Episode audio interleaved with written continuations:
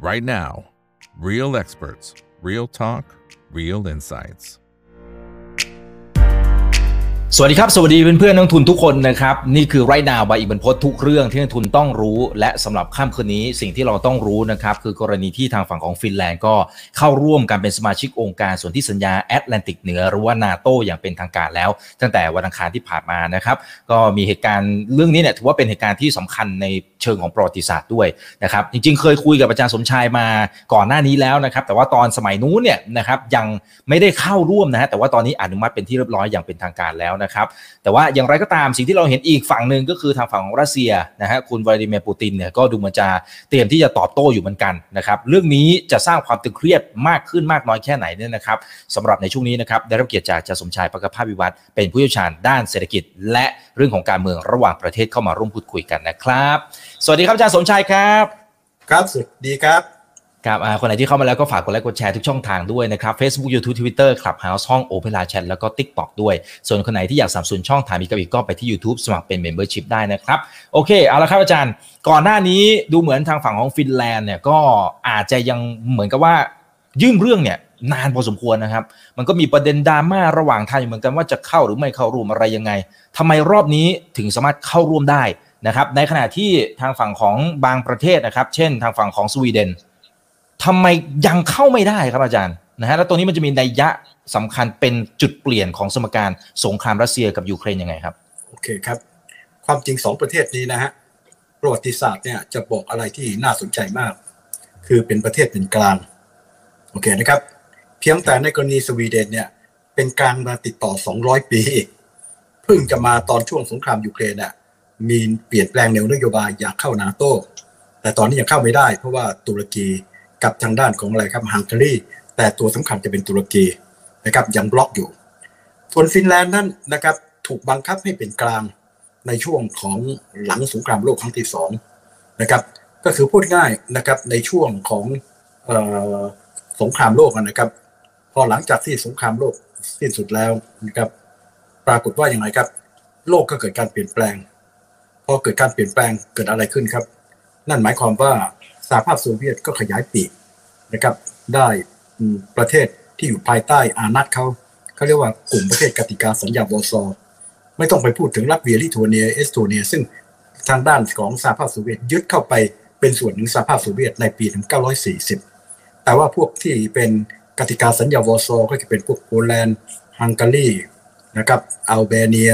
โรมาเนีย พวกนี้ก็พอหลังจากสงครามเย็นที่สุด ก็ตกอยู่ภายใต้อาณัติเขาแล้วก็เยอรมันก็แยกมาเป็นเยอรมันตะวันออก ซึ่งเป็นคอมมิวนิสต์กับเยอรมันตะวันตกโอเคฟินแลนด์นั้นก็ปรากฏว่า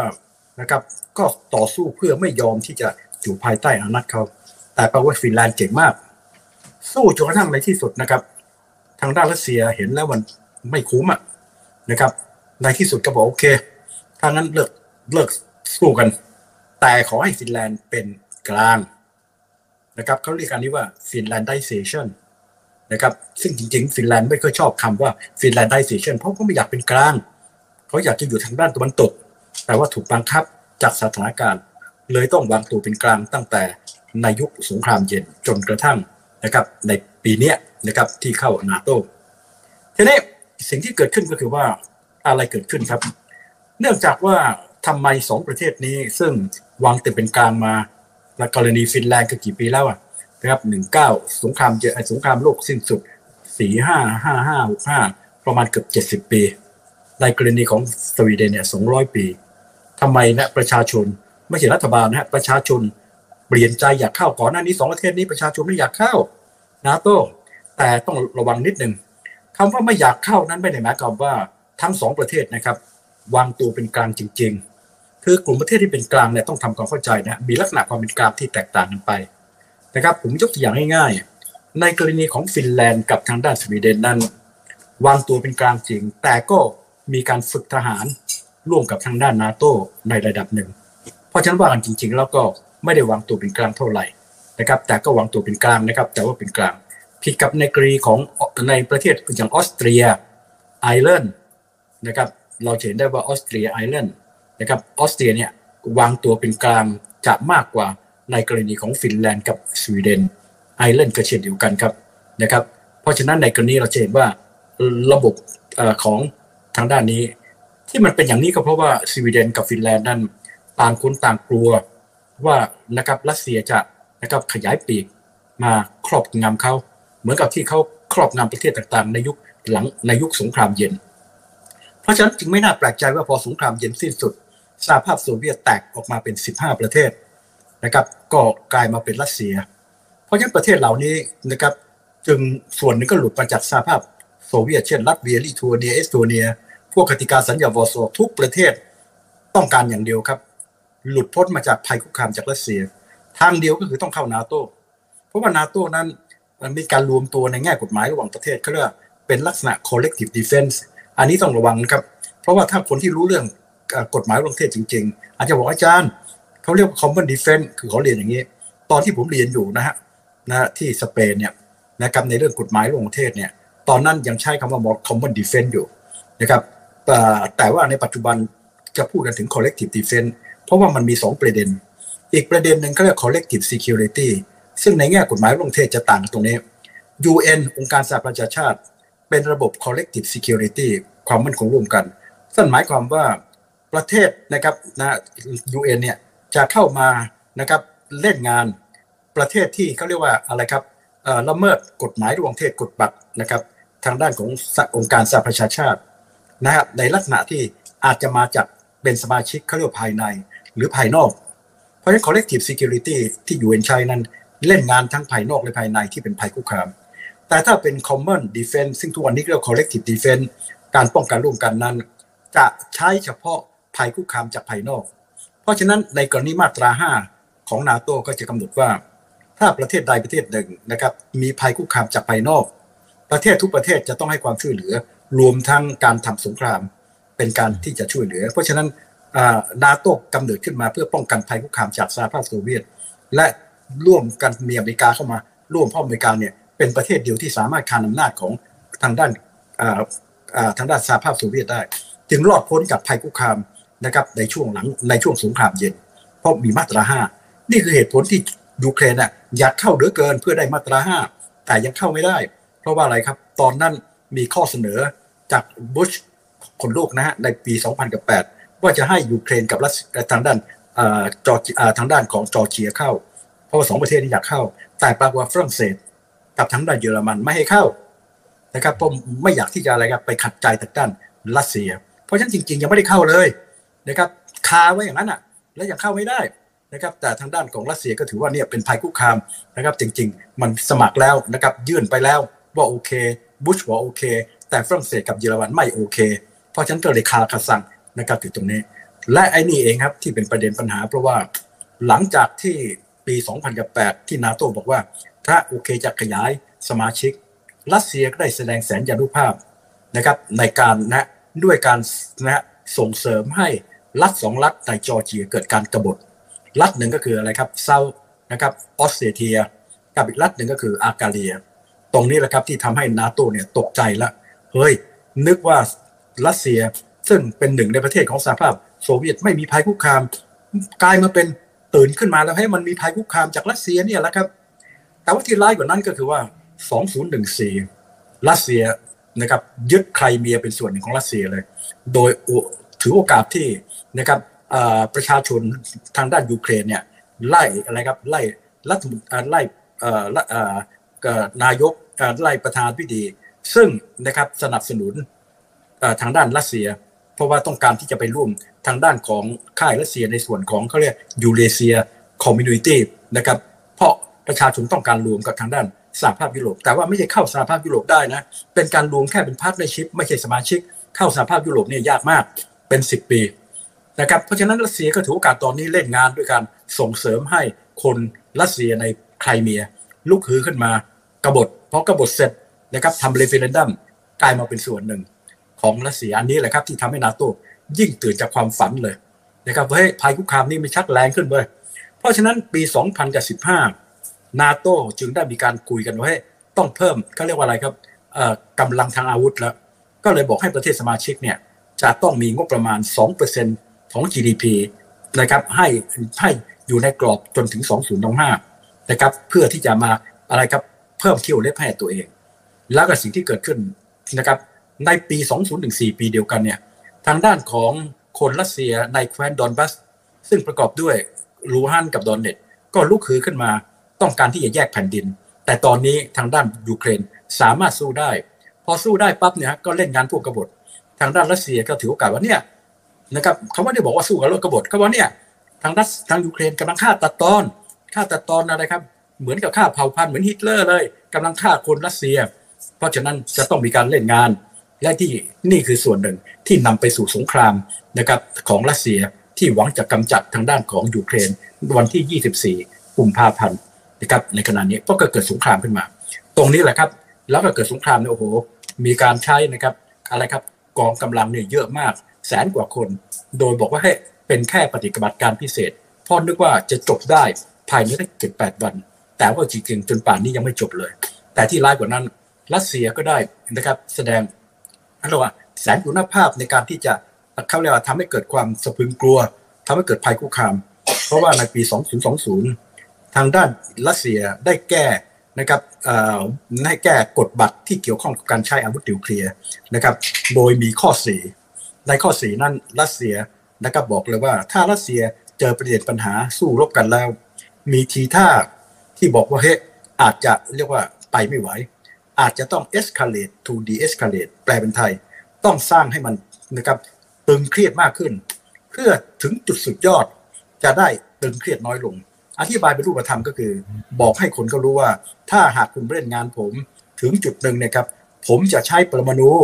เพื่อให้เกิดความตึงเครียด พื่อคุณจะได้กลัว แล้วเราจะไล่คลายตึงเครียดขู่แต่ถ้าขู่แล้วคุณยังทำอีก ตอนนี้ผมใช้แน่นอนเพื่อสถานการณ์ ตรงนี้แหละครับที่เป็นเครื่องมือที่ทางด้านรัสเซียกำลังขู่ทางด้านของนาโต้นะครับประเทศสมาชิกต่างๆว่าเฮ้ยเขามีความได้เปรียบในด้านอาวุธนิวเคลียร์เพราะฉะนั้นในกรณีมันก็ทำให้ทางด้านหน้าตกใจ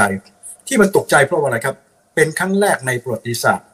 ที่ประเทศสมาชิกของคณะมนตรีความมั่นคง ซึ่งสำคัญมากนั่นหนึ่งในห้าประเทศเนี่ยเป็นประเทศใหญ่มีประนูมีการละเมิดบูรณภาพแผ่นดินแดน ประเทศเล็ก ๆ อย่างยูเครนนะครับเพราะเทียบกันแล้วรัสเซีย140กว่าล้านคนยูเครนเป็นประเทศใหญ่นะอันดับ2แต่จริง ๆ มี40 40ประมาณ40ล้านคน44ล้านคน ตอนนี้ก็ออกนอกประเทศไปเกือบ10ล้านแล้ว แล้วก็อะไรครับนะครับในในปี 1994 รัสเซียบวกกับอเมริกาและอังกฤษ ได้ให้หลักประกันกับรัฐบาลของยูเครนว่า ถ้าคุณนะครับไม่เอาปรมาณูเพราะว่าเคยเป็นส่วนหนึ่งของสหภาพโซเวียต มีปรมาณูอาวุธอยู่ในยูเครน ขอให้ยูเครนยกเลิกไม่เอาอาวุธ แลกกับการที่สามประเทศรวมทั้งรัสเซียจะต้องเคารพต่อบุรณภาพแผ่นดินแดน ปรากฏว่ารัสเซียฉีกไอ้ข้อตกลงนี้ทิ้งบุกขึ้นมา เพราะฉะนั้นนี่เองครับที่สร้างความตกใจให้กับทุกประเทศในนาโตว่าเป็นครั้งแรกในประวัติศาสตร์ที่ประเทศใจนะครับ สามารถที่จะละเมิดกฎหมายระหว่างประเทศ ด้วยการลุกลานประเทศเล็ก แล้วก็อ้างเหตุผลว่าเฮ้ยมันมีภัยคุกคามนะครับ และยังแถมขู่จะใช้นิวเคลียร์ด้วย เพราะฉะนั้นประเทศต่างๆ เหล่านี้ จึงนะครับยอมต่อสู้นะครับอย่างที่เราตกใจพวกนี้มันแปลกเว้ยถ้ามันยอมสู้ห้าเดือนความจริงเขาไปช่วยยูเครนกำลังช่วยตัวเอง เพราะเขารู้ว่าถ้าเกิดรัสเซียตอนนั้นชนะ ในกรณีทุกประเทศจะนอนไม่หลับแน่นอนภัยคุกคามอันนี้จะไปกระทบกับทุกประเทศในนาโต นะครับเหมือนกับสมัยสงครามเย็นจะไล่แรงกว่าสงครามเย็นด้วยซ้ำแล้วก็จะไปกระทบกับอเมริกา เพราะว่าถ้าเกิดยุโรปเนี่ยอยู่ภายใต้ภัยคุกคามรัสเซียถึงจุดหนึ่ง มันจะประกาข้ามฟากไปสู่อเมริกา นี่คือเหตุผลว่าทำไมอเมริกาถึงมาช่วยถึงมาสมาชิกนาโตต้องมาช่วย เป็นการป้องกันตัวเองจากภัยคุกคาม เพื่อไม่ให้มีประเทศนะครับที่เรียกว่าอะไรครับขึ้นมาพังอาจนี่คือเหตุผลว่าที่ถึงทำให้ลบกันปีกว่า ทางด้านทางด้านนาโตให้ความช่วยเหลืออาวุธอย่างเต็มที่นะครับทั้งที่มีปัญหาเรื่องเกิดดันจากเศรษฐกิจ เพราะว่าทุกประเทศรู้เลยครับว่าภัยคุกคามนี้ยิ่งใหญ่นัก จึงไม่น่าแปลกใจเลยที่ประชาชนในฟินแลนด์กับสวีเดน ตกใจช็อกฟินแลนด์เนี่ยนะครับกลัวจนไม่รู้จะพูดยังไง เพราะว่าสงครามเย็นเนี่ยครับทำให้เขาเนี่ยต้องเป็นกลางนะครับดิ้นไม่หลุดทำอะไรไม่ได้เต็มที่นะครับเพราะฉะนั้นของเขาทำไงครับ ตอนที่สงครามเย็นไม่เป็นกลางจริง เขาก็ได้พัฒนาอาวุธนะครับ มีอาวุธเนี่ยก็เรียกฝึกฝึกเด็ก เขามีประชากรแค่ห้าล้านกว่าคนนะฮะเป็นการเตรียมเขาเรียกว่าเศรษฐกิจสงครามเลย ในบ้านช่องต่างเนี่ย ผมก็เคยไปฟินแลนด์ คุณจะเห็นนะมีใต้ดินนะไปได้ทั่วกันไปหมด มีการฝึกเด็กตั้งแต่เด็กเลยครับ เพื่อให้ต่อสู้กับทางด้านของรัสเซียนะครับ เพราะฉะนั้น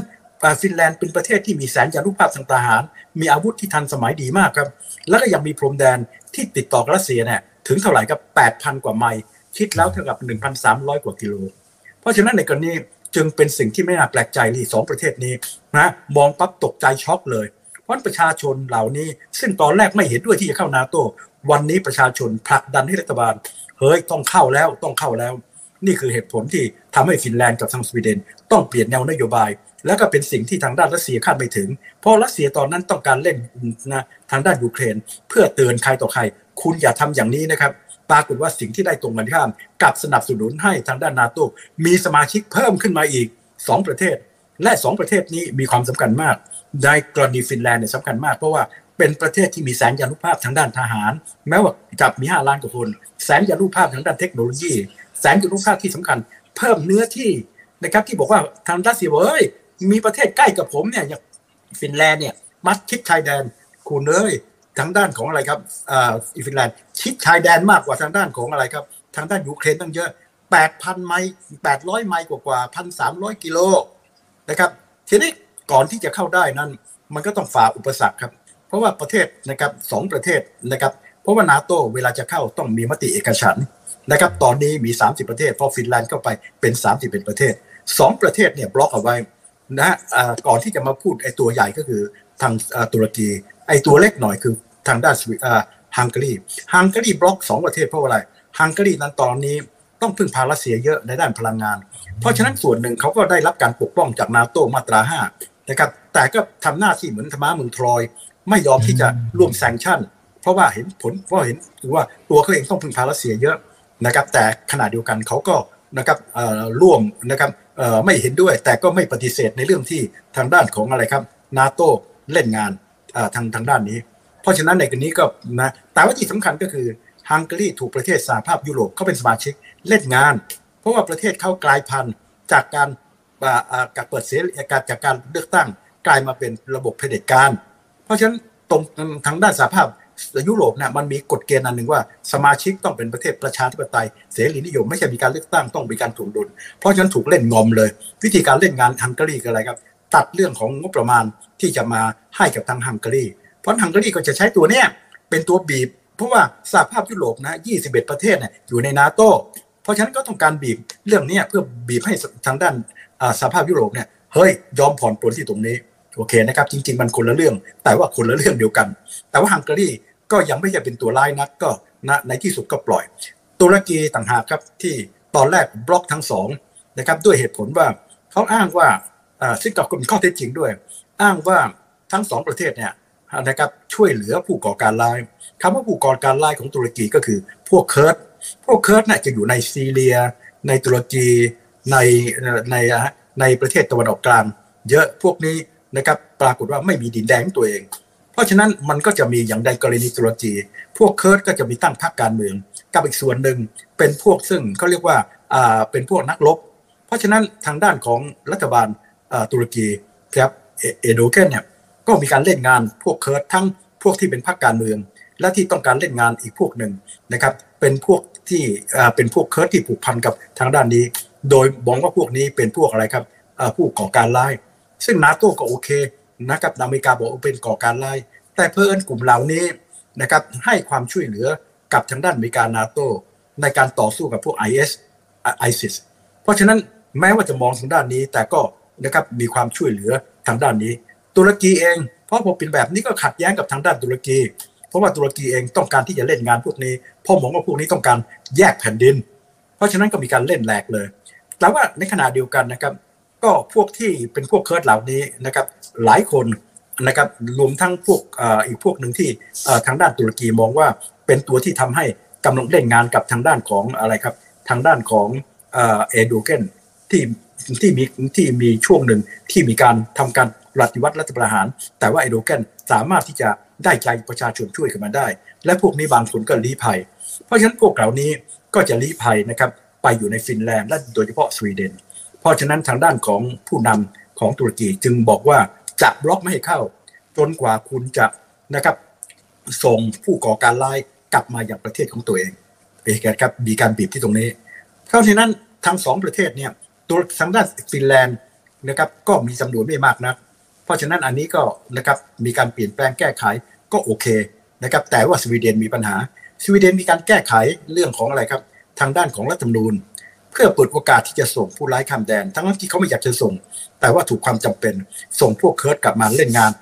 ณจำนวนไม่น้อยแล้ว แต่มีกลุ่มหนึ่งที่รัฐบาลสวีเดนไม่ยอมส่ง เพราะว่ากลุ่มเหล่านี้แปลงสัญชาติเป็นสวีเดนแล้ว เมื่อแปลงสัญชาติเนี่ยตามกฎหมายรัฐธรรมนูญเนี่ย จะอยู่ดีๆนะครับส่งออกมายังประเทศไม่ได้เพราะสวีเดนบอกทำตามที่คุณบอกเรียบร้อยแล้ว แต่ว่าในกรณีเป็นเรื่องที่ผมจะไม่สามารถไปล่วงเกินฝ่ายตุลาการได้ ทางด้านตุรกีก็บอกเฮ้ยไม่ยอม คุณต้องส่ง คุณต้องส่ง เพราะฉะนั้นอันนี้ทางด้านสวีเดนก็ยังไม่ยอม แต่จริง ๆ มันมีประเด็นปัญหาเกี่ยวข้องกับเรื่องการเมืองภายในด้วย เพราะว่าจะมีการเลือกตั้งในวิชานี้ คะแนนเสียงของประธานาธิบดีนะครับเอลเกนเนี่ยชักตกไปเพราะว่าเงินเฟ้อเนี่ย ขึ้นมาเนี่ยเรียกว่าหลายหลายสิบเปอร์เซ็นต์แล้วเศรษฐกิจตกต่ำเพราะฉะนั้นคะแนนเสียงชักแย่ลง เพราะว่าปกครองประเทศด้วยระบบเผด็จการนะครับ20ปีแล้ว เพราะฉะนั้นในกรณีเขาก็ใช้วิธีไหนครับทำให้ประชาชนเนี่ยเกิดความชาตินิยม เพราะว่าการเล่นงานพวกก่อการลายเพิร์ดเนี่ยประชาชนทั้งฝ่ายค้านอะไรชอบมาก เพราะฉะนั้นก็จะใช้ตัวเนี่ยเป็นตัวหาเสียง เพื่อที่จะได้คะแนนเสียงเอาเรื่องการต่างประเทศมาช่วยกบความไม่พอใจ เพราะฉะนั้นในกรณีก็เลยทำให้ ไม่สามารถที่จะเข้าพร้อมกันได้สวีเดนทางฟินแลนด์อนุญาตแล้ว ได้ผ่านรัฐสภาให้ลงมติทางสภาของทางด้านอะไรครับตุรกีให้การให้การรับรองเรียบร้อยแล้ว ถึงเข้ามาเรียบร้อยอย่างเป็นทางการแล้ว มีการฉลองเมื่อวานนี้นะครับ แต่สวีเดนคงจะต้องรอรออยู่ไหน รอจนการเลือกตั้งผ่านไปนะครับแต่เพอเอิญสวีเดนไปเจออีกปัญหาหนึ่ง ก็คือคนที่อยู่ในสวีเดนนะฮะไปเล่นงานครับไปเล่นงานนะเผา หรือว่าเล่นงานทางด้านของทางด้านทางด้านของตุรกีนะครับมีการเผาอะไรต่างเหล่านี้ ซึ่งทางด้านประชาชนก็ไม่พอใจว่าอะไรไปลบหลู่เพราะฉะนั้นในที่นี้ยิ่งจะทำให้ประธานดีเอดวนของตุรกีไม่พอใจนะครับเกิดขึ้น ทั้งที่ไม่ใช่เป็นเรื่องของรัฐบาลนะเป็นประชาชนที่เป็นพวกจัดจัดหน่อย ไม่พอใจทางด้านตุรกี เพราะฉะนั้นก็มีการทำในลักษณะที่ลบหลู่เพราะฉะนั้นเมื่อออกมาเป็นแบบนี้ มันก็เลยทำให้ความขัดแย้งเนี่ยบานปลาย แต่อย่างไรก็ตามคงจะต้องรอหลังจากการเลือกตั้งแล้ว แรงกดดันที่มีต่อเอดวนนะฮะหรือว่ารัฐนายประธานพิธีของตุรกีจะลดน้อยลงไป แต่คิดว่าในที่สุดนะฮะทางด้านสวีเดนก็คงจะเข้าได้ แต่ทางนี้ทางนั้นนะครับคงต้องหลังการเลือกตั้ง เพราะว่าประเด็นตอนนี้ทางด้านของประธานดียังจะต้องอาศัยเรื่องนี้เป็นตัวที่จะช่วยทำให้เขาหาเสียงได้เพิ่มเติมจากการอ้างเรื่อง เรื่องของชาตินิยมนะครับเพื่อมากลบให้ปัญหาที่กระทบกับเขาในด้านเศรษฐกิจ อันนี้ก็คือเหตุผลว่าสองประเทศนี้สมัครนะควรจะเข้ามาพร้อมกัน แต่ตอนนี้ต้องเข้ามาต่างในวาระที่แตกต่างกันไปครับ อืมครับ แต่มันมันมีข่าวในช่วงสองสามวันที่ผ่านมาว่าคุณซานนามารินที่เป็นนายกของฟินแลนด์นะครับ ที่ดูเหมือนจะแพ้การเลือกตั้งอยู่เหมือนกันนะครับไอ้ตรงนี้มันมันเกี่ยวข้องกับกรณีที่ที่เข้านาโต้เลยครับหรือหรือไม่เกี่ยวกันเลยครับอ๋อไม่ครับ คือผู้ที่เข้าเนี่ยครับซาร่าเราเนี่ยเป็นพวกก็เรียก Social Democrat นะครับที่แล้วเป็นเป็นพวกเป็นนายกนักที่สาวที่สุดนะครับในประวัติศาสตร์นะครับ แต่ว่าที่มาใหม่เนี่ยเป็นพวกขวานะครับแต่เป็นขวาแต่นโยบายไม่เปลี่ยนแปลงครับ เพราะว่าพวกนี้นะครับเป็นเรื่องที่พูดง่ายประชาชนต้องการ เพราะฉะนั้นในกรณีนะครับจะไม่ได้ไปกระทบกับเรื่องที่เขาตอนนี้เข้านาโต้นะครับ แล้วก็รัฐบาลที่มาใหม่นะครับก็จะเป็นรัฐบาลนะที่พูดง่าย มาทางขวา เพราะว่าโอกาสที่ทางดาลิเนี่ยได้เป็นอันดับ3นะครับรัฐรัฐบาลกับอีกอันหนึ่งพวกขวาจัดนะเป็นอันดับ 3 เป็นลักษณะรัฐบาลผสมนะครับก็นโยบายในส่วนนี้คงไม่ได้กระทบกับอ๋อครับโอเคครับ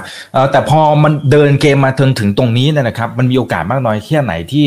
ตอนนี้ทางฝั่งของรัสเซียก็ดูเหมือนจะออกข่าวมาเรื่อยๆเหมือนกันนะครับอาจารย์สมชายว่าอาจจะมีการเสริมกำลังนะครับ แล้วก็อาจจะมีการโต้ตอบนะครับ ไอ้ตรงเนี้ย ถึงแม้ว่าโอเคในในเชิงกลยุทธ์มันมันอาจจะสามารถพูดได้หรือออกสื่อได้ แต่ว่าในชีวิตความเป็นจริงมันมีโอกาสที่เช่น เกิดอุบิเหตุอะไรบางอย่าง จนกระทั่งตรงเนี้ยอาจจะทำให้ทางฝั่งนาโต้ต้องต้องเข้ามานะฮะแล้วเกิดการประทะกันมันจะเกิดภาพนั้นด้วยไหมครับคงไม่ครับ แต่ว่ามันมีสิ่งที่ทางด้านคุณไบพูดพูด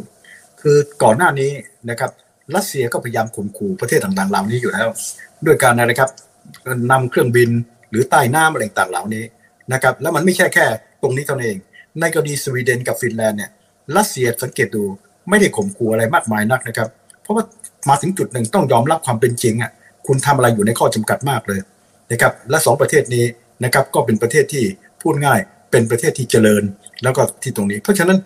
ในกรณีนี้นะครับจะนะพูดง่ายไม่พอใจแต่ไม่รู้จะทำยังไง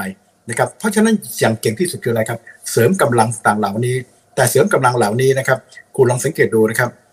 800กว่าไมล์เพราะว่าในกรณียกตัวอย่างง่ายๆ ทางรัสเซียเองนะครับ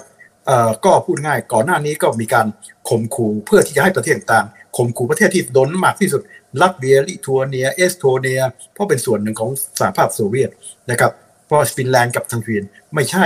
นะครับเพราะฉะนั้นเป็นประเทศเล็กด้วยนะครับเพราะฉะนั้นในกรณีนะครับสิ่งที่ทำได้คืออะไรครับ เสริมกำลังเพิ่มมากขึ้น แต่ขณะเดียวกันก็ก็ทำได้ในขอบเขตที่จำกัด แต่ถามว่าจะไปท้าทายได้ขนาดไหนนะครับมาท้าทายได้ในขอบเขต แต่ไม่ใช่ละเมิดจนกระทั่งเกิดการประทะ เพราะสังเกตดูถ้าถ้าเรามองกันทั่วไปทั้งนาโตและทางปูตินนะครับ ไม่พอใจขนาดไหน ต่างคนต่างรู้ครับ ต้องมีมันยากมันยัง เพราะว่าถ้าลบกันเมื่อไหร่เนี่ยตายทั้งคู่คุณลองคิดดูนะครับสองประเทศเนี่ยมีอาวุธนิวเคลียร์ที่เป็น strategic เนี่ยของรัสเซียเนี่ยประมาณ 4,300 4,400 ลูกของทางด้านของอะไร อเมริกา 3,800 ของฝรั่งเศสกับอังกฤษรวมกันอีกประมาณ 400 กว่า รวมกันก็เท่าไหร่ แต่ที่บอกว่ามีจำนวนเนี่ยของจีนเนี่ยมีแค่ประมาณ 300 กว่าลูกนะครับของของเกาหลีเหนือประมาณร้อยนะครับร้อยบางยังไม่สามารถที่จะเรียกว่าส่งไปยิงได้ คือเป็น เขาเรียก intercontinental ballistic missile ยังไม่ได้พิสูจน์ในการส่งนิวเคลียร์ เพราะว่าส่งนิวเคลียร์เนี่ยนะครับ มันหมายความว่าจะต้องพื้นไปบนอวกาศ และสามารถลงมาเล่นงานได้ทั้งด้านของเกาหลีเหนือยังทำตรงนี้ยังไม่เคยจำจำชัด แต่ของรัสเซียนะครับ อันนี้มันชัดราะสองประเทศสองประเทศเนี่ยรู้กันถ้าปะทะกันรบกันเมื่อไหร่ตายทั้งคู่ เพราะฉะนั้นต่างคนต่างหลีกเลี่ยงเพื่อจะไม่เกิด เพราะฉะนั้นมันถึงขู่ขู่ขู่กันที่ตรงนั้น กับอีกอันหนึ่งก็คือรัสเซียจะขู่ว่าจะใช้ตัวคาร์บอน tac tac tactical nuclear ก็คือนิวเคลียร์ที่มีพิสัยนะครับใกล้แล้วก็จำกัด แต่นี่เขาก็ไม่กล้าทำนะครับ แต่ขู่เต็มที่นะครับไม่กล้าทำเพราะอะไรขนาดว่าเขาขู่หลายเรื่องนะครับ ทางนาโตตอนนี้ส่งอะไรครับ อาวุธประเภทที่ตอนแรกเขามองว่าเฮ้ยถ้าส่งแบบนี้ถือว่ากำลัง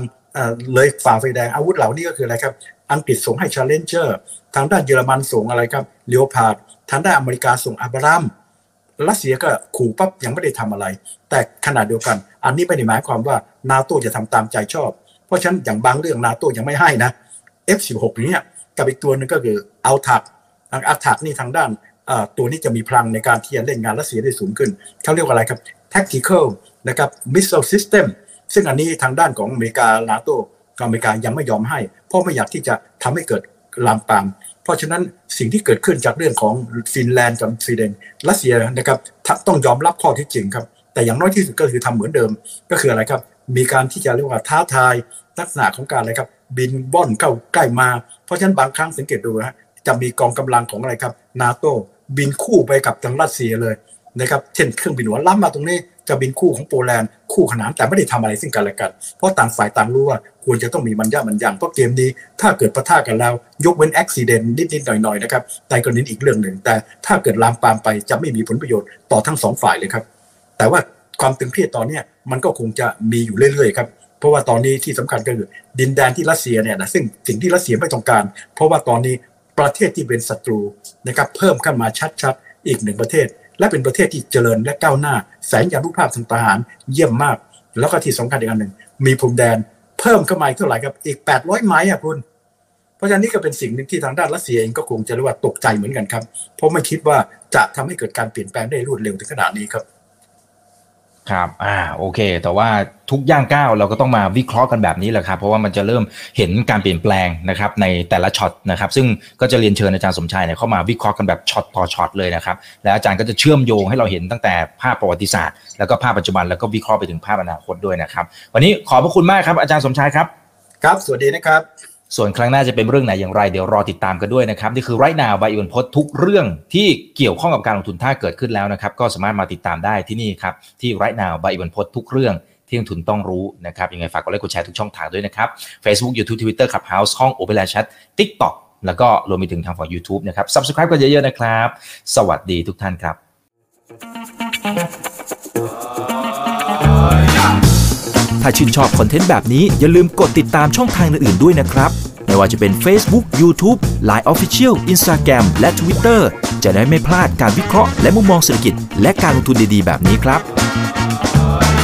อย่าลืมนะครับว่าเริ่มต้นวันนี้ดีที่สุด ขอให้ทุกท่านโชคดี และมีอิสรภาพในการใช้ชีวิต ผม อีกบรรพฒนาเพิ่มสุขครับ